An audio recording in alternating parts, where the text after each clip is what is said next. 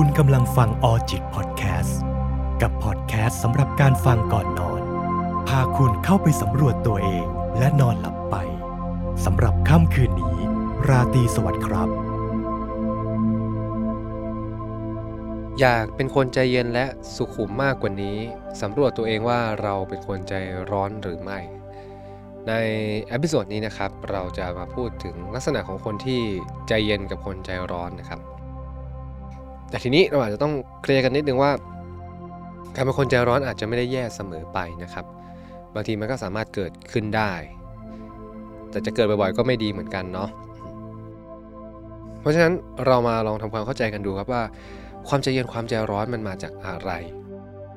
โดยทั่วไปมันมาจากพื้นฐานการตอบสนองทางอารมณ์ของจิตใจของเราครับ สมมติว่าเราเลี้ยงเด็กคนหนึ่งขึ้นมา เราพูดจากับเด็กคนนั้นแบบนิ่มนวล พูดแบบตรงๆ ไม่ตะคอกไม่โวยวายอย่างเงี้ยครับ ค่อยๆสอนเขาอดทนให้เป็น รอให้เป็น เสียใจได้แสดงความรู้สึกได้ เด็กคนนี้พอโตมาก็จะจัดการกับความรู้สึก หรือปณีประนอมกับความรู้สึกในแบบที่เป็นผู้ใหญ่มากขึ้น เวลาเกิดอารมณ์ความรู้สึกปุ๊บเขาก็จะคิดว่าเขารู้สึกอย่างไร เขาต้องแสดงออกแบบไหน เขาแสดงออกอะไรยังไงได้บ้างในแต่ละสถานการณ์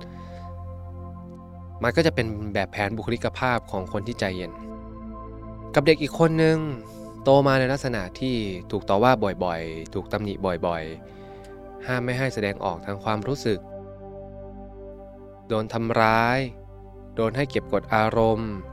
ทำผิดก็โดนต่อว่า จะเป็นเด็กที่อารมณ์จะต้องเก็บกดอยู่ตลอดเวลาเพื่อไม่ให้มีใครมาต่อว่าอะไร แล้ว ก็จะมีกรณีหนึ่งก็คือว่าอยากได้อะไรก็ต้องได้ ร้องไห้ปุ๊บได้ร้องไห้ปุ๊บได้ เหมือน ไม่มีใครขัดใจเขาได้ไงครับ เพราะฉะนั้นโตมามันก็จะพ่วงมาด้วย 2 กระบวนการทางจิตใจสำคัญคือ1การเก็บกดอารมณ์ ซึ่งมันจะตรงกันข้ามกับแบบแรกที่เราคุยกันไป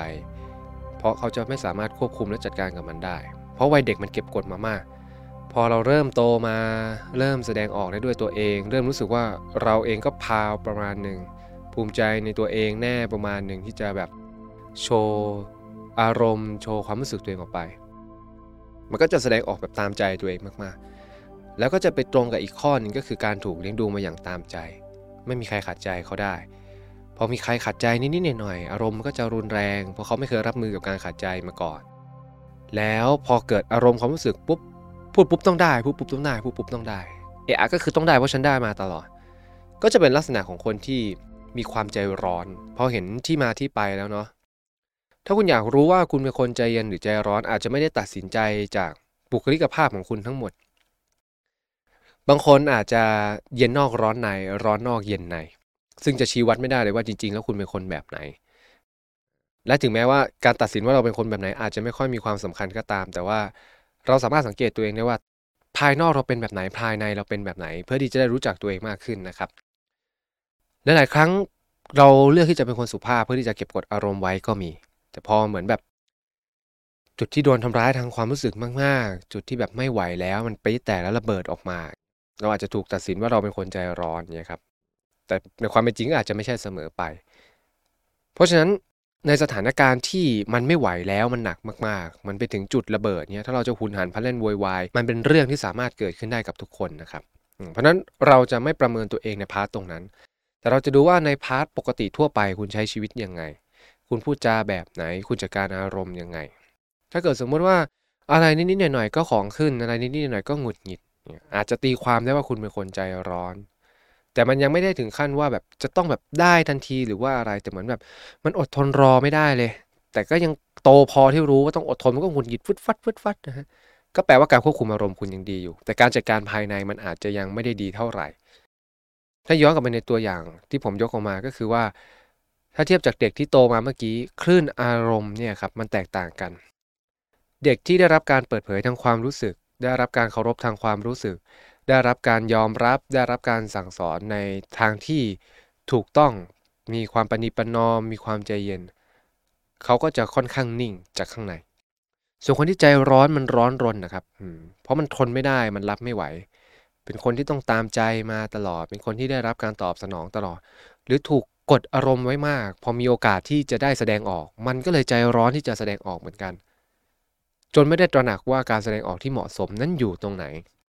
การแสดงออกที่ถูกต้องนั้นอยู่ตรงไหน เพราะฉะนั้นเราอาจจะต้องมองดูว่าเวลาอะไรมันเกิดขึ้นกับเราเนี่ยเราร้อนรนข้างในไหม ถ้าเกิดคุณนิ่งจากข้างนอกแต่มันร้อนอยู่ข้างใน แปลว่าคุณอาจจะเป็นคนที่เย็นจากข้างนอกร้อนอยู่ข้างใน แต่ถ้าเกิดคุณเป็นคนที่ภายนอกดูแบบ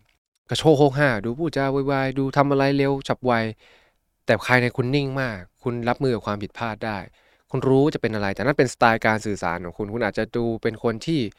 ร้อนจากข้างนอกแต่จริงๆแล้วข้างในคุณนิ่ง คุณแค่เป็นคนพูดเร็ว พูดเสียงดัง กระฉับกระเฉง มีความว่องไวในการทำงานในการสื่อสารเฉยๆ เพราะนั้นหลักสำคัญที่เราจะ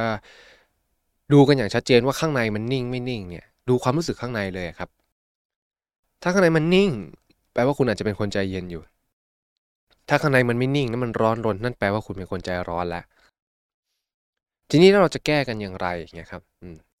เราอาจจะต้องทำความรู้จักสิ่งที่เรียกว่าการดีเลย์หรือการรีรอเงี้ยครับ ทุกอย่างมีความเหมาะสมของมัน ทุกอย่างมีความถูกต้องตามสถานการณ์ และทุกอย่างจะต้องมีความอดทน ทุกคนรู้ครับว่าเฮ้ยมันจะต้องแสดงออกอย่างเหมาะสม มันจะต้องมีความถูกต้อง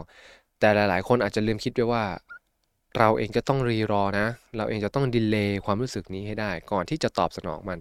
ยกตัวอย่างเช่นผมโมโหเพื่อนมากแล้วอยากจะด่ามัน ความโมโหคืออารมณ์ที่เกิดขึ้นภายใน ความอยากจะด่าคือความต้องการที่จะตอบสนอง เมื่อไรก็ตามที่ผมด่าปุ๊บนั่นคือผมได้ตอบสนองอารมณ์ภายในไปเรียบร้อยแล้ว การดีเลย์คือช่องว่างระหว่างอารมณ์ภายในและความอยากที่จะตอบสนอง ก่อนที่จะไปถึงการตอบสนองจริง ๆ ถ้าคุณได้อดทนรอ ถ้าคุณได้ช่างใจที่จะคิดอย่างเงี้ยครับ คุณก็จะสามารถค่อยๆ ปรับตัวเองได้ เฮ้ย ณ ตอนนี้มันใช่แบบนั้นไหมวะ ตอนนี้มันสมควรทำไหม ผมขอย้อนไปนิดนึง ถ้ายกมาในตำราของศาสตร์จิตวิเคราะห์ จะมีกลุ่มผู้ป่วยในอดีตเนี่ยครับ เราจะเรียกกันว่า sex perversion เป็นกลุ่มคนที่มีความผิดปกติทางด้านการมีเพศสัมพันธ์เนี่ยครับ แต่ว่านนี้เป็นมุมมองยุคเก่าผมพยายามเอามาเชื่อมโยงเนาะสมมติเวลาคนเราเกิดอารมณ์ทางเพศแล้วต้องการที่จะมีเพศสัมพันธ์เนี่ยครับมันก็ต้องรอคู่รักรอสถานที่ที่ใช่ถึงห้องนอนหรือว่าสถานที่ที่พร้อมอะไรอย่างเงี้ยครับกลุ่มคนที่รอไม่ได้ก็จะมีเพศสัมพันธ์ไปก่อน เป็นสถานที่แปลกๆอย่างเงี้ยครับหรือบางคนอาจจะสำเร็จความใคร่ด้วยตัวเอง แล้วก็ไปมีเซ็กกับแฟนอีกทีหนึ่งเนี่ยครับเพราะมันเกิดภาวะที่แบบรีรอไม่ได้ ที่ยกตัวอย่างเนี้ยมันเป็นตัวอย่างตามตำราแล้วมันเห็นภาพง่ายครับว่าเฮ้ยพอเราเกิดอารมณ์อะเราไม่ได้ช่างใจที่จะรอ มันจะคิดแต่แค่ว่าเราจะตอบสนองได้อย่างไร มันจะไปโฟกัสว่าเราจะตอบสนองความรู้สึกนี้ได้ยังไง แล้วพอมันโฟกัสว่ามันต้องตอบสนองเนี้ยเฮ้ยแต่นานว่ารอไม่ได้ ก็ไปหาวิธีการตอบสนองแบบอื่นก่อน แต่มันไม่ได้คิดจากข้างในว่า เราจะดีเลย์ความรู้สึกนี้ยังไง เราจะดีเลย์การตอบสนองนี้อย่างไร และเมื่อไรก็ตามที่เรามาแตะในจุดของการดีเลย์ตรงนี้ครับ มันจะเป็นการสะกิดตัวเราแล้วก็บอกว่าเฮ้ยหัดรอให้เป็นบ้าแล้วค่อยๆรอ แล้วในระหว่างที่คุณรอเนี่ยคุณก็จะได้คิดว่า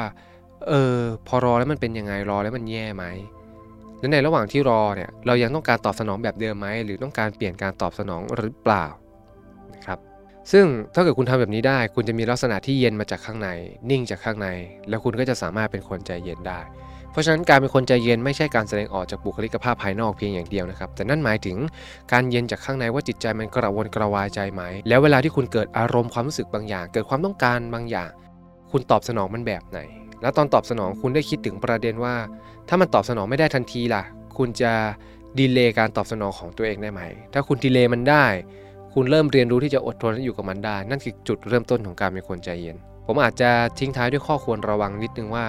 ในเรื่องนี้อย่าคาดหวังว่าตัวเองคิดแล้วจะต้องทำได้ทันที มันเป็นเรื่องของการฝึกฝนนะครับ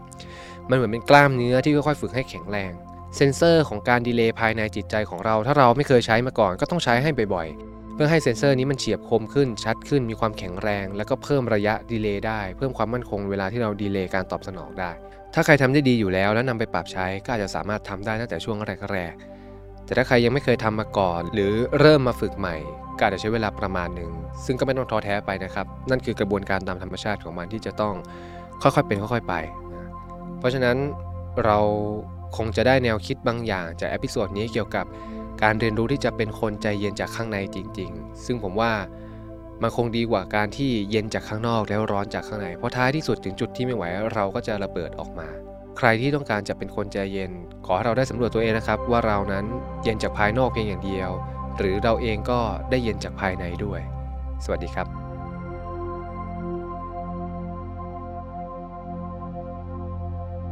ออจิตพอดแคสต์ดาวน์โหลดได้แล้ววันนี้ทั้ง iOS และ Android สำหรับค่ำคืนนี้ ราตรีสวัสดิ์ครับ